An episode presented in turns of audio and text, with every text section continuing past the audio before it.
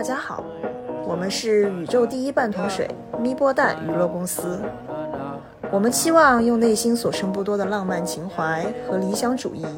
去关怀生命，拥抱世界，仰望星空。我都三十多岁了，我已经在这个行业是个老油条了，工作了这么多年了，我还有什么不敢跟别人说的？我又不是一个职场新人。矛盾和争执是一种关系的状态吧，就是你不可能把这个完全剔除在这个关系之外。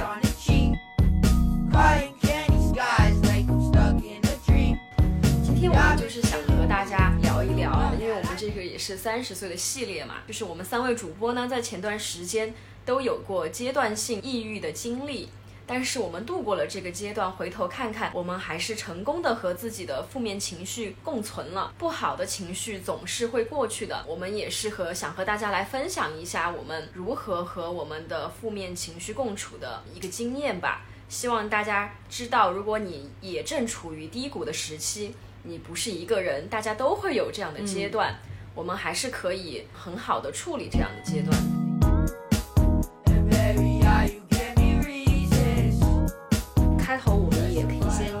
说，当时我们是因为什么原因，或者又是在不同的场景下产生这种些抑抑郁。你看我身上的我开始吗？我我的当时的抑郁其实就是跟我上期讲的那种情况是很一样。我觉得我的人生当时有点停滞不前，在职场上有一点点浪费时间，然后也感觉到自己的有些潜能没有发挥出来。然后当时呢，就是也很挣扎，想去打破这个局面，但是呢又不知道，比如说换一个工作，换什么样的工作。然后是留在成都还是出去，想了很多问题。然后那个时候就觉得整个人就是很不好。然后呢，而且也会是那种一方面又觉得我现在工作很好，但另一方面呢又觉得真的是在放弃了，觉得有点哎，对对对对对对对，就是食之无味，弃之可惜的那种。然后就一直处于一个很纠结的嗯状态。嗯，我觉得职场确实是一个比较大的抑郁的来源，因为确实你每天至少有八个小时是要和你的这个职场当中，对，和你的同事、领导和你的工作相处。我之前在就职场这一个部分，确实也有很多让我非常难受的事情。其中有一个比较大的因素就是刚开始工作，包括现在，我是很难去拒绝别人。比如说有人要给我一个不该我做的工作，或者说领导提出了一些我觉得他在说什么胡话 的要求，对要求，我不知道怎么去拒绝，我甚至不知道怎么去表达我的这种嗯不愿意不愿意对或者我的呃异议，然后我会把这些情绪全部放压在心中。不停的去想啊，我该怎么办？一方面我知道一定要在规定的时间内去做完这些东西，或者说是去帮一些不该帮的忙，然后呃导致我自己的工作没有办法很好的完成。但另一方面，我还有一部分的压抑是来自于我不知道怎么办，我会很害怕。那之后工作会一直这样吗？有一种就是事情让我很难受，然后我的心理状态也让我很难受的这种交织在一起，双重压力。其实我也是，就是在职场上的一些问题吧，会让自己很焦虑。我之前也是觉得，因为我是在国企上班嘛，我会觉得职业上的上升空间不会很大，就是很多不仅仅是只看你的能力的一些问题。大家都知道，国企有很多其他因素 夹杂在里面。然后呢，我也是想要换行业，但是会觉得到这个年龄，你突然就是放弃比较稳定的这个岗位和。薪酬，然后你再重新去换行业的话，嗯，确实会觉得有点晚了。然后我之前就是也面试过一些呃其他的呃外企的职位啊，或者大厂的职位啊，因为跟自己之前的工作经历是完完全不相关的，确实会觉得嗯有一些力不从心，就是自己的那个能力跟你想要应聘的那个岗位也不是很匹配。然后这个也是很让我很抑郁的一个点吧，就是你想要转变，但是。呃，你很难去，都不是说你的心态上想不想转变，是你的能力上不能匹配你想要的那个转变，真的也是很很会让自己很焦虑的。嗯，再加上我之前前几个月也是调换了一些岗位，然后让我就是突然有很多加班的时间。嗯，因为呃，我之前一直是想要把嗯自己二百分之二十的精力放在工作不。就是不是说时长，就是你的那个心力，嗯我只想放百分之二十在工作上，希望我的领导不要听到这个。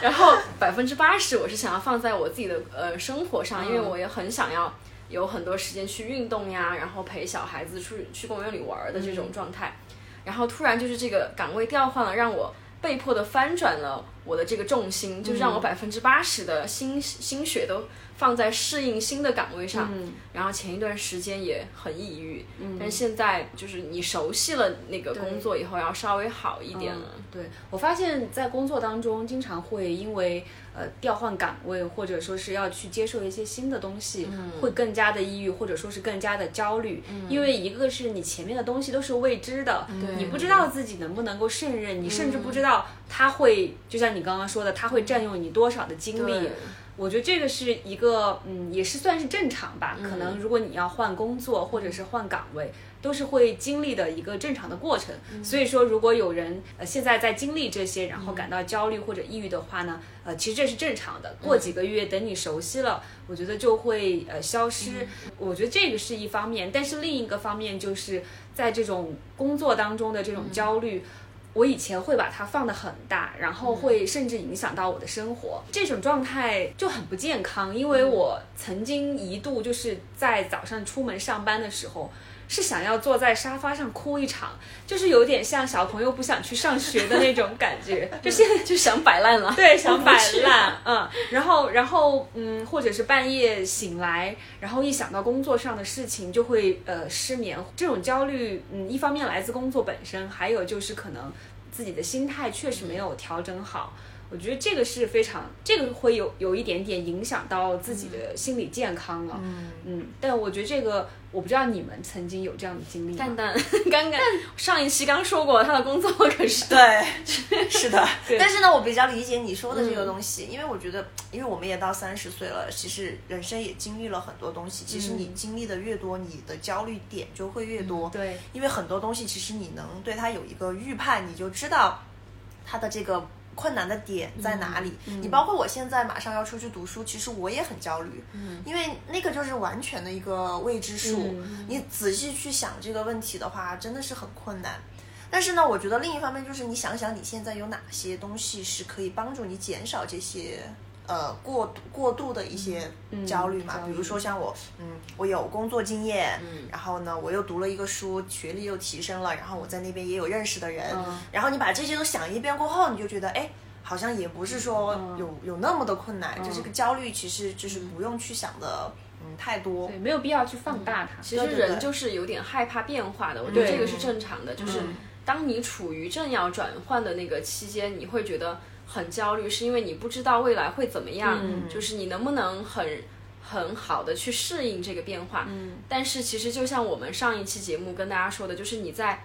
嗯，不忙、没有转变的时候，慢慢的去丰富自己，嗯，可能你是在变化中可以更好的去应对这些变化。嗯对，是的，对，我觉得如果说这些焦虑是来源于自身，其实你是很容易去改变，或者说是提升自己的能力，能力去在未来遇到它的时候去更好的应对。但如果你的焦虑是来自于其他的东西，比如说就像刚刚说的职场，可能是来自于你的领导，或者来自于你的同事，你因为你无法控制他们，可能他会给你一些不合理的工作，或者你的同事想甩一些锅给你。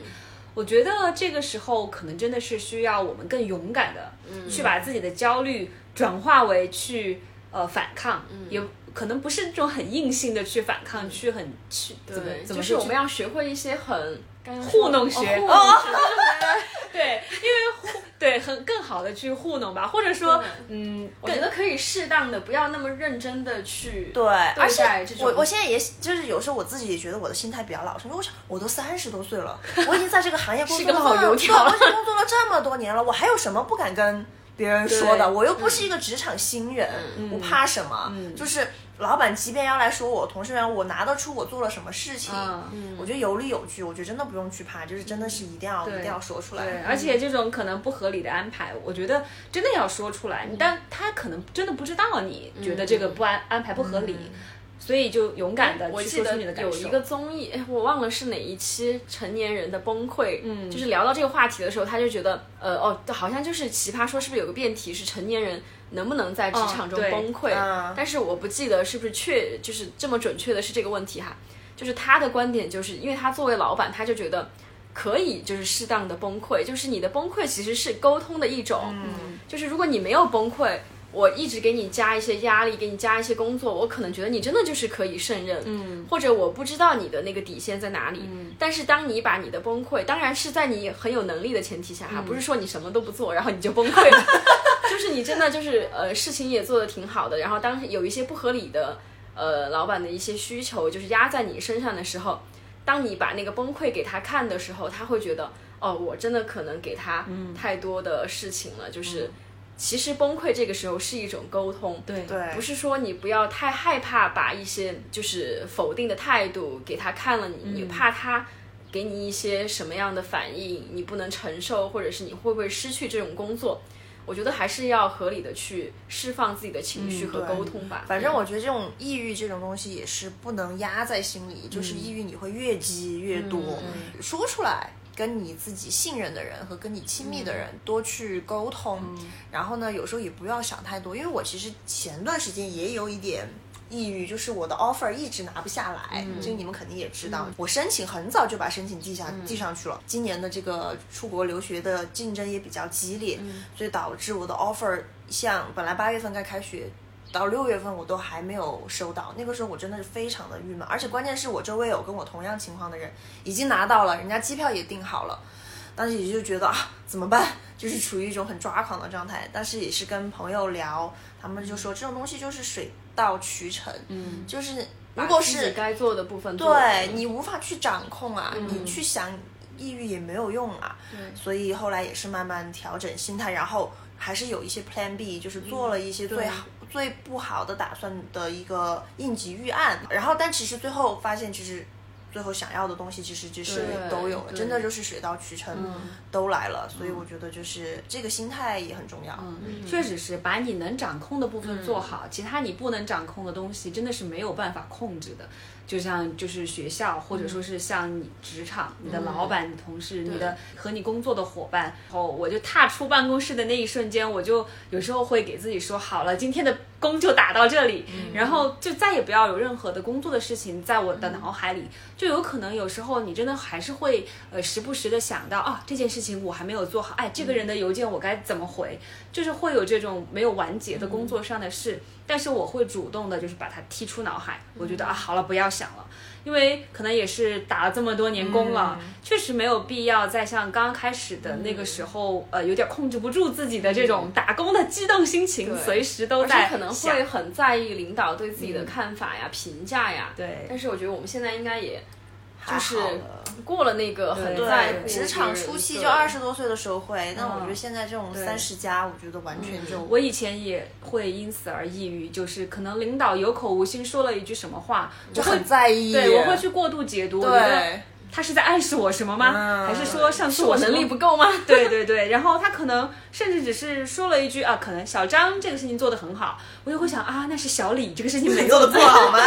嗯，这个过度解读，对，对确实没有必要，但这是抑抑郁或者说是焦虑的来源，呃，这很正常，但是没有必要。就现在看来，嗯。心大一点，我觉得真的在职场里面还是要心大一点，就是踏踏实实做你自己的事，其他的事情没有必要再去想。然后呢，就是我觉得还是要分清楚这个焦虑的来源。就是刚才咪咪也讲过，就是这个焦虑到底是自己来源于自己，还是说来源于外界？因为前段时间因为疫情的一些原因，也比较的抑郁，情绪不好，就是每天会有很多负面的新闻。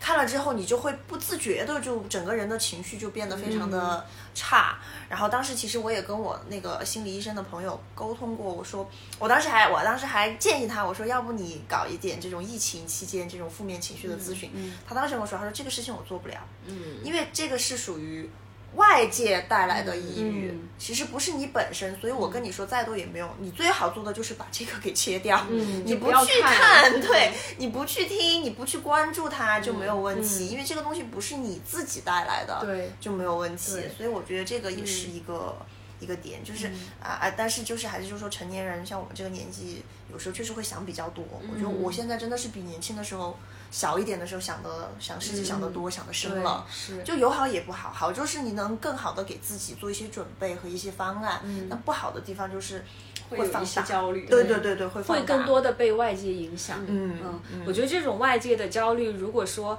当然是要跟外界保持沟通，但是如果它负面新闻或者负面事件的浓度太大了，已经到了影响你自己正常的生活的时候，是时候稍微做一些调整。我觉得这个是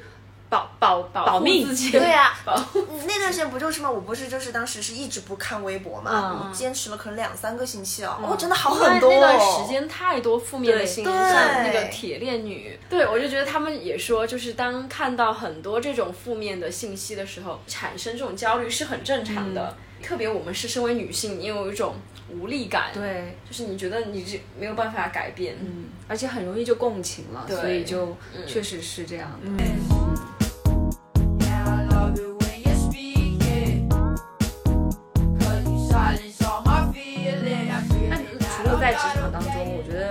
生活当中也有很多的焦虑，但我现在慢慢学会的就是去调整吧。比如说你和身边的人的一些关系，就是你要去接受它没有完美的、呃生活。因为可能在以前的人生当中，我想追求的是一种梦想中的生活，但是发现是有差距的。不管是你的呃大环境、小环境，还是说你和身边的人的关系的融洽程度，我觉得都会很理想化，就觉得一定要达到我的一个要求。其实这个是我自自己的有点抑郁的啦，执念，对，有点执念，就是可能有一些东西不如我的愿，那我就会有点钻牛角尖，我甚至想要去让他们都变成我想要的样子。但是现在想来，其实我没有办法控制这些东西，太无力了。嗯，这种无力感其实带给了我很多焦虑。但是却又是真的没有办法改变的，所以最好的真的只能接纳它。嗯。对，然后我之前也是觉得抑郁的，除了职场嘛，另外一个来源就是你跟身边的家人、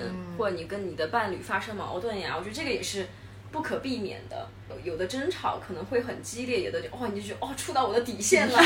就觉得触到我要断绝这些来往，就是那个阶段过了，就是其实你会觉得这也是一种沟通，嗯，但是确实有的关系就是你要接受，不是所有的关系都是可以持续和。嗯，怎么说呢？会很好的建立的，就是有一些你就把它给屏蔽掉 就好了。那蛋蛋有什么生活上的压力？生活上真的没有什么，就是爸妈关系相处的也很融洽，然后周围的朋友也不错，对，对所以我就说我是不是温水煮青蛙本本蛙，好吧？我的焦虑来源全部都是来自于就是发展这一块儿，嗯到了一个三十岁的一个瓶颈阶段目。前生活的重心也是在这个部分。是的，是的，是的。嗯然后可能也是因为我生活方面比较顺，所以就是更多的精力会在就是注重于自我发展，嗯、呃、这一块儿。但这块儿解决焦虑其实也很简单，就是动起来，嗯，对就是要做出改变。对，是的。之前我看圆桌派，然后周轶君就有说，其实焦虑的反义词是具体，就是如果你想要缓解你的焦虑，就是去做具体的事情。因为我真我真的发现，在很多次我很焦虑一件事情的时候。那个点是我没有做这件事情之前，我想了很多困难，然后我觉得这个可能也不行，那个也不行。但是，一旦当你开始去做，去去具体到这件事情本身的时候，这个焦虑真的就缓解了，因为你不去做的时候，它的进度就是零。当你开始做，哪怕你踏出第一步，那就是百分之一。我觉得只要是这个东西它运行起来了，就就会减少很多的焦虑，包括可能生活当中，就刚刚波波说的这些人际关系，可能你就一直停在这儿，卡在这儿。可能你心里不爽，但是你不去沟通，那他也是你，他他让你焦虑，让你抑郁。但是如果你一旦开始去沟通，那这个事情就是往前推进的。我觉得，呃，往好的方向走吧，能够沟通的很顺利，然后把这个关系变得很缓和，或者是很好，那肯定是最好的状态。但是如果不能的话，那又怎样呢？那，就算了先要接受矛盾和争执是一种关系的状态吧，对就是你不可能把这个完全剔除在这个关系之外。当你接受了这个状态以后，然后你再去处理它，就是你动起来的一个方式吧。对对，嗯有时候这种卡在中间，其实是对最让人不舒服的。就要么嗯，说的说的极端一点，就是如果真的关系不行，处不下去，可能有些伴侣就先试试不处。对就不处，那就分开或者怎么样。但是这种拖着其实是就很很内耗，会让你整个人状态很不好。嗯然后我发现，其实，在生活当中，还是要以自己的体验，呃，就内心的这种感受为主。因为很多时候，可能一些关系是不是真的就是我们之前说的那种有毒的关系，其实是你自己心里最清楚的。就如果他真的让你很不舒服，我觉得有必要去跳出那个关系脱离出来。对对对，有必要脱离出来去看一看，一定要以自己的心理健康为主，不要一直的去妥协、去压抑，然后最终让自己的呃身心都很不健康。我觉得这是最可怕的。但可能现在大家，因为我们一直宣扬着一种呃包容、接纳这种美德，然后互相理解。但是如果是自己一味的去退让、去包容，呃，忽略了自己的体验，我觉得这个其实真的是不好的一种状态。对，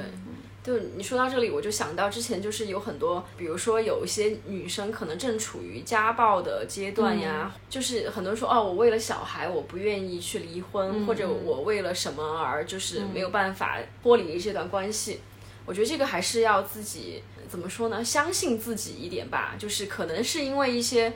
嗯、觉得自己是不是独立出来就没有办法，呃，更好的生活呀，或者是因为小孩的什么问题。我觉得其实如果你你自己处于一个很抑郁，长期的处在这种状态里，你是没有办法跟小朋友提供一个很好的成长的环境跟陪伴的。就是可能你觉得你在陪他，但是你的那个负面情绪，我觉得是很难。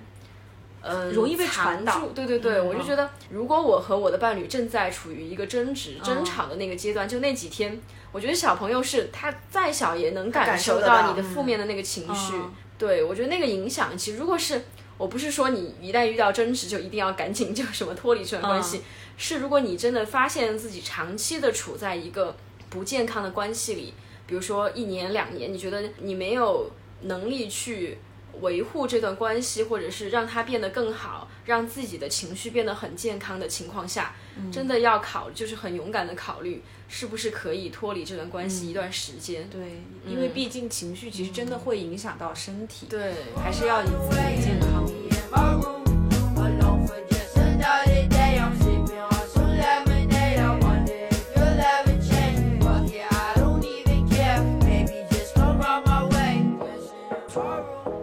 另一方面，这种容貌焦虑，其实我们之前也有说到过，这种容貌焦虑，呃，互联网带来了一些，你看到了很多美丽的女孩子，然后你就会。对照着去看自己啊，我这里不行，我那里也不行，然后身材之类的可能胖了瘦了都不够好，就这个是呃确实是会焦虑的，包括可能走在呃成都的街上，然后迎面扑来了太多的美女，你就会觉得哎。呃，为什么这么怎怎么会有这么完美的女孩子呢？然后再看一看自己，但我觉得现在好一点，就是我觉得现在的社交媒体的环境也要稍微好一点了，就会你会刷到那种呃，那叫什么，就是拒绝容貌焦虑，专为专门为容貌焦虑而发的一些，对我觉得很好的一点是，容貌焦虑这个概念被提出来了之后，大家就会发现，原来我的这些不愉快的情绪，它就是容貌焦虑，而容貌焦虑是一个没有必要存在的东西。我更好的，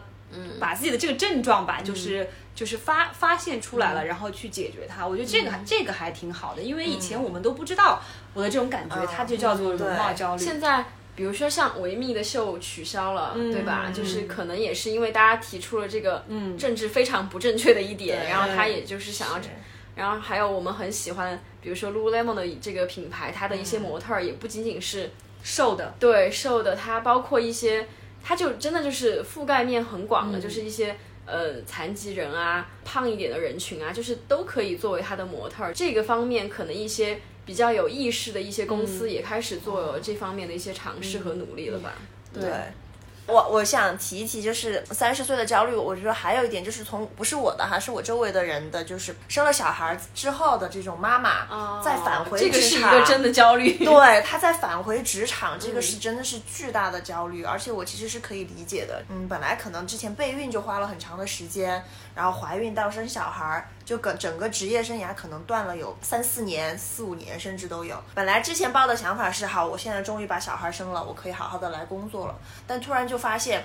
耽误的这几年时间的时候，整个大环境在飞速的变化，竞争力非常激烈。那个时候他就发现自己跟这些嗯年轻的这些人比起来，就是少少了很多的这种竞争力，跟自己的这个期待产生了一个反差，对就产生了这样的一个焦虑，这是一个点哈。另外的话还还有一个也是生了小孩之后，特别是生了两个小孩之后，因为刚刚说到容貌焦虑了嘛，就是突然他也开始觉得对自己的外貌和身材。产生了焦虑，因为已经生了两个小孩了，然后也会经常跟我讲啊，想去这里做一下医美，那里提一下。但是站在我的角度，我就觉得你反正已经结婚生了小孩，而且你不是说好像很糟糕的那个样子，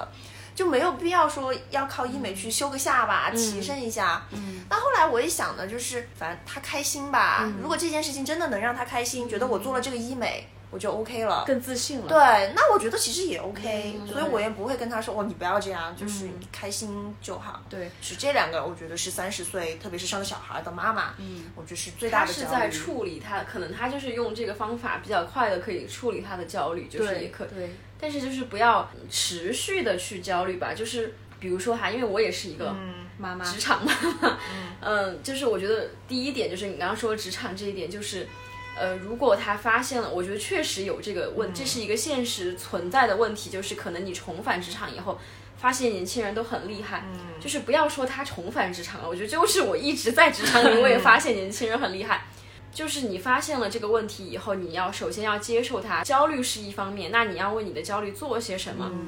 可能你是不是学习一些新的技能？就是因为这个就是现实存在的问题，你只能去解决它，可以让自己有一段焦虑的时间，但是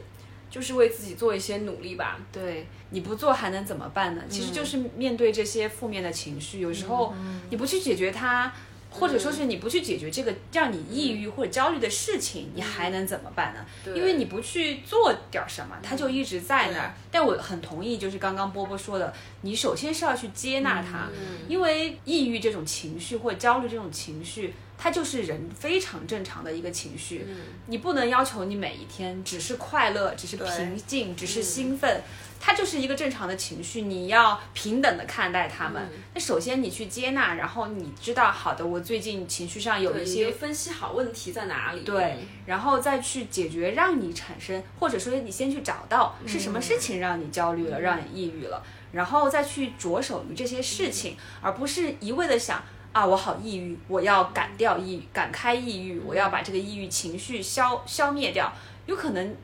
你就会是不要更加的，陷在自己的情绪。对对对嗯对，而是去做一些事情。嗯，说到这个也是我很同意，因为也是同样的，就是那位就是生了两个 小孩的朋友，他说他当时其实是有一点点产后抑郁的，嗯，然后呢，当时呢就是她的老公可能处理的就不太好，她老公就会跟她讲，你为什么会抑郁啊？你生活又好，又不需要你操心，孩子也是保姆在带。也要帮助他去接受对对，然后其实你他说了这些话之后，我我朋友更抑郁了。对，就是觉得第一，老公不理解她的情绪；第二呢，她也会去想，哎，是哦，我生活这么好，我为什么会抑郁？但是那个情绪她又控制不了。嗯，面对这些负面情绪，我觉得真的是除了自己要付出一些努力，身边的人，包括整个社会吧，我觉得都要更加的去特别理是解。刚刚蛋蛋提到，就是对于比如说妈妈刚刚呃生完小孩，我觉得现在确实有很多女生，包括我刚生完小孩那段时间，你不可能很快的。就是像明星一样，哇，你断奶时间非常早，然后你就很快的开始运动，嗯，其实是很难做到的。对嗯、除了妈妈自己要接受这一点，就是也希望社会可以对男性多一点这方面的教育。嗯就是不要，因为我觉得有一些好像女明星就稍微肚子大一点，然后这个媒体的环境啊，或者其他的那个评论，对她是不是怀孕了，她是不是胖了，就是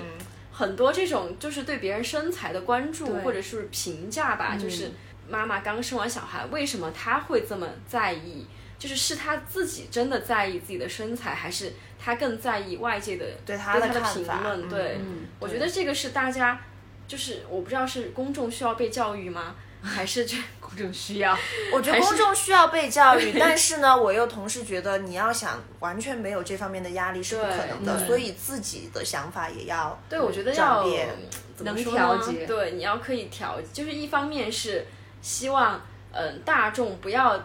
太去我觉得很多，特别是男性吧，对女女性的要求是很高的。啊，真的，我这里要举一个例子，一个很好笑的例子，就是啊、我有一个女性朋友，她可能就是属于，她长得其实很好看的，但她可能就是属于下半身就是腿哈，就是稍微比较就是健硕一点。然后有一次我们出去玩，就遇到了一个一个男生，另外一个男生朋友，他就直接跟我的那个朋友说，他说，他说你应该练一下你的下肢哦。就是你下肢有点壮哦，他就会说这种话。然后我朋友回他说：“是啊，可以一脚踢死你。”我说很就好想给他鼓掌哦。对，我觉得有的男生就是，嗯，很爱指点别人的对，身材，就是我就觉得，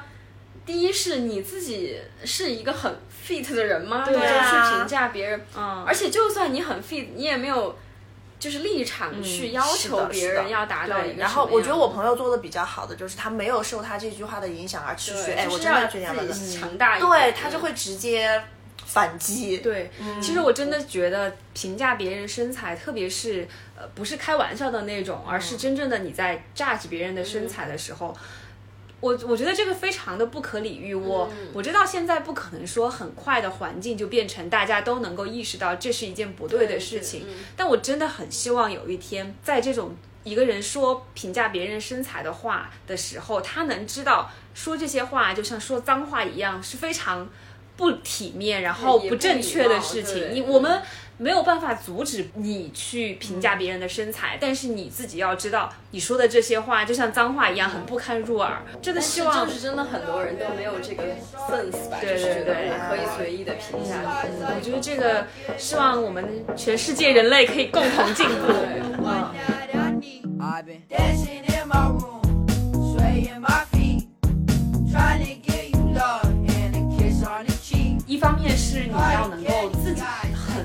有一个呃很坚定的信念，相信自己，就是不因别人对你的评价而看清自己，或者是模糊自己的认识。就像刚刚那位很棒的女生朋友，她就是不会因为别人说你好像就是下肢健硕，而去觉得啊我是不是该减肥或者之类的。我觉得这种真的是要自己心里有一个定数。这个呢，也是就是你也要接受自己的缺点，对就是对自己有一个清醒的认识之后呢，就真的是就有点所向披靡，就无所谓了。就对对就我我是腿粗，我承认，OK，又怎样？嗯，对啊，就接纳接受不完美。嗯对，而且就是当我们在谈论这个的时候，就是那那我如果是残疾人，那我是不是应该自我我连腿都没有，那我 那我更应该自愧不如。对我觉得就是不要把这个当做一个缺点吧，就是你就接受我就是我有好有坏，对，样，就是这样。认清自己，坚定一点。对点。，首先就接纳自己，肯定是不完美的。对对。我觉得这个就能有效的降低一些抑郁了，因为很多抑郁是来自于自己跟自己在那儿较劲儿嘛。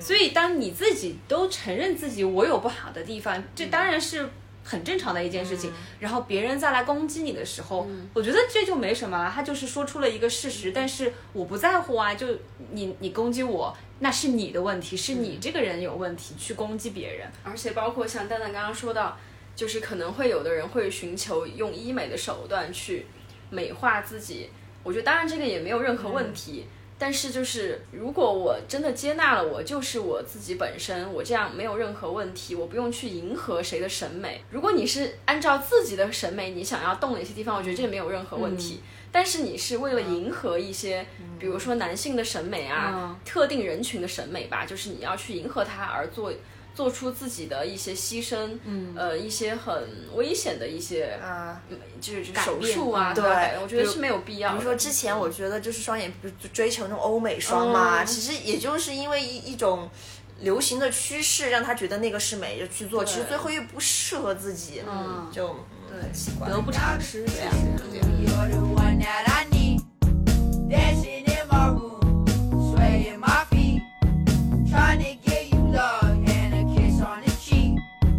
那你们平时有什么比较好的，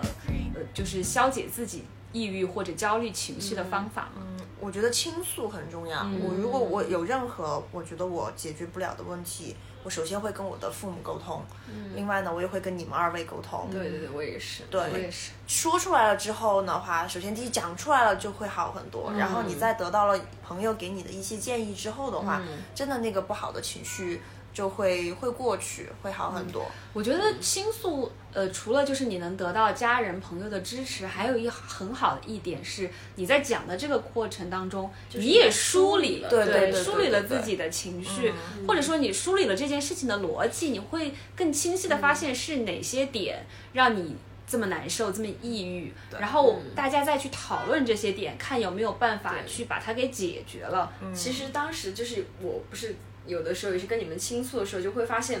其实有的时候就是自己陷在自己的情绪里非常钻牛角尖。有的时候我们需要的是旁观者的一个、对，呃第三方视角角度，嗯对，来给你说一下，其实有的时候像你现在回头去看自己有的时候的一些情绪，就是没有必要的。除了你们会给到我支持以外，就是也会给我一些其他的角度，对去看待这个问题，就是你不会那么的陷在自己的情绪里吧？对，有时候真的是朋友的一句话就能够点醒你，把你从那种抑郁的漩涡里面拉出来。我记得之前我在和我的一位好友刘姐，我相信你能听 到你了里，对，就是在讨论一些就是可能啊、防疫政策上面给我们现在出行带来了一些困难，当然。呃，防疫是很重要的，呃，然后刘姐当时就是开玩笑的跟我说，她说，她说你怎么还追求十全十美呢？你连找对象你都不能要求完美，你还对这种大政方针要求这么高？我觉得她是就是因为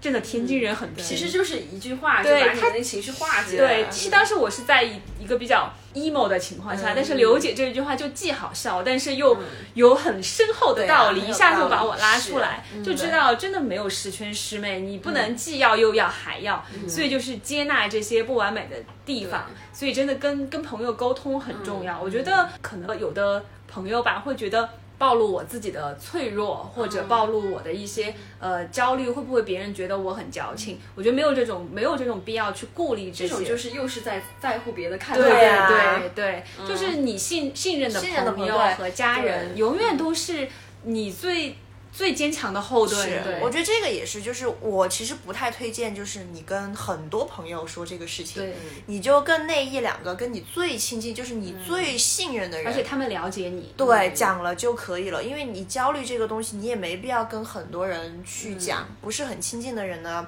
嗯，我还是觉得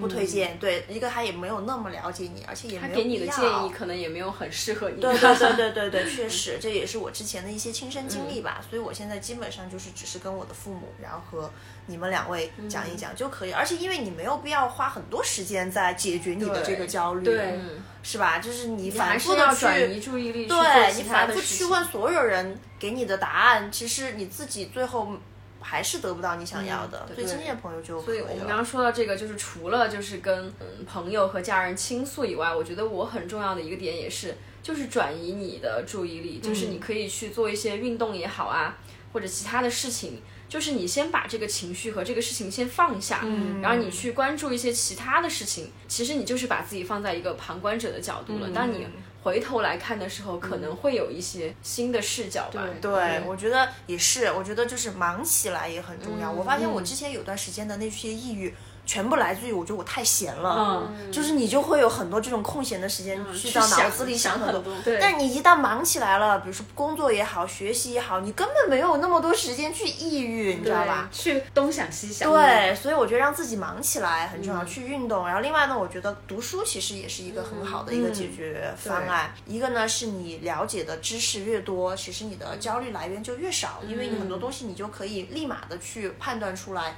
会不会就是一个焦虑的情绪。对对对，对然后呢，也是嗯，充实自自己了之后的话，嗯，也会好一些。我觉得读书很像，就是跟你很值得信任的家人朋友交流，因为有时候我的抑郁会来自于，我觉得这个事情我这么焦虑。啊，是不是我很不正常或者什么的？但你听到你的家人朋友说，哎，我我之前也也很焦虑，嗯你就会突然很释怀，觉得哇，全人类都有呢。对如果你在书或者是一些呃文章里面看到哇，古往今来，古今中外大家都一样，很正常。啊你就发现这是人类，就比如说像生老病死这些之类的，嗯。你发现人类无法抗拒，突然就很释怀，觉得啊。对啊，就是没有人逃得掉，那没有必要再去为他焦虑，就是格局打开，你就会发现哎好很多。对，啊你们有没有推荐的一些书籍或者心理学的一些可以疏解这种焦虑的内容我之前就是有跟你们说过，我去上了那个暂停实验室的正念课程。嗯，它是一个，哎，这个好像广告啊，其实我们不是啊，是我自己去上的。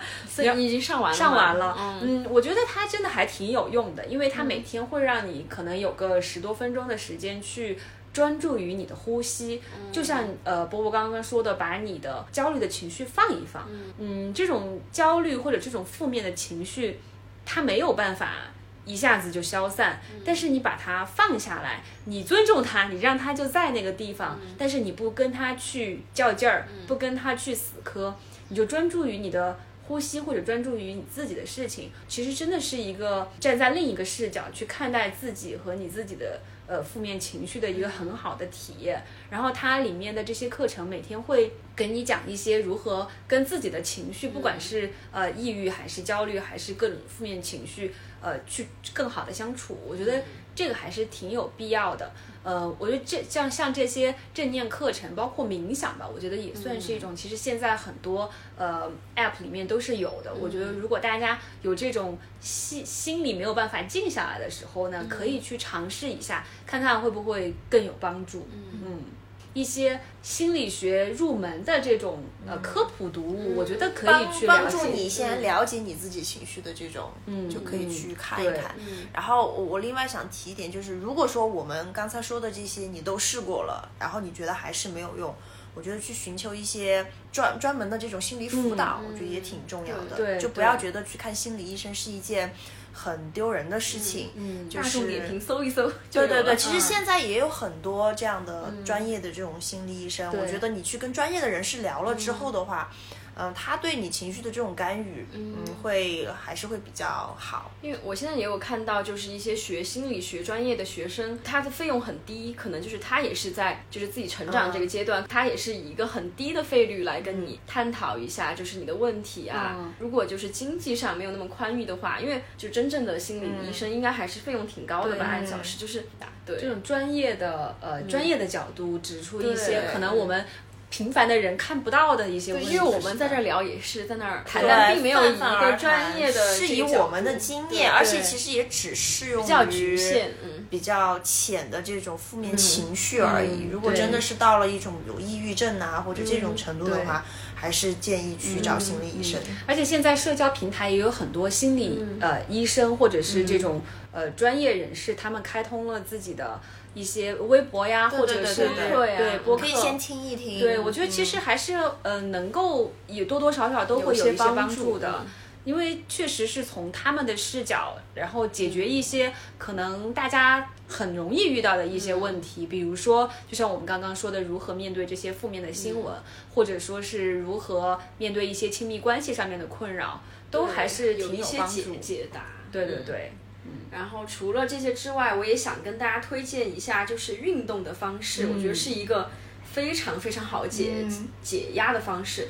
第一个运动就是瑜伽，就是因为我也是有练习了。五六年了吧，就是工作之后就开始练习了。然后每一次练习，当你在关注你的每一块肌肉该哪里发力的时候，你在关注你自己的情绪和大脑的时候，你很难去关注其他的事情了。嗯我觉得这个是很好的一个放下你焦虑的方式吧。如果你觉得啊，你真的就是就是比如说像咪咪说的，你要放下你的情绪，但是我真的没有办法放下的时候，就去试一试运动的方式，瑜伽也好，其他的运动也好。还有现在很流行的是一些社交可以社交的运动，比如说飞盘呀、嗯、腰旗、橄榄球，它又没有身体上的冲撞，然后竞竞技的那个氛围也不会很浓厚，就是一种大家去社交和放松的心态。嗯。嗯，我觉得就是当你去跑一跑，去关注你有没有接到那个飞盘，嗯。有没有好好的扔出去的时候，你的注意力就成功的被转移了。而且好像本来运动就会分泌多巴胺，胺就会让你感到快乐。对嗯。对，就是一种快乐的来源，或者说是如果真的最近情绪不好，也可以吃点甜食，哎或者让自己放纵一下。我觉得有时候没有必要对自己太苛刻。是就如果你真的最近就是状态不好，或者很累，就犒犒劳一下自己，或者对自己好一点。因为真的有时候你不能够要求外界一切都如意的时候，那就对自己好一点吧。是。嗯。好了，那这一期我们差不多就先这样，对吧？那我们就下期再见，拜拜家。可以很好的和负面情绪说拜拜。对。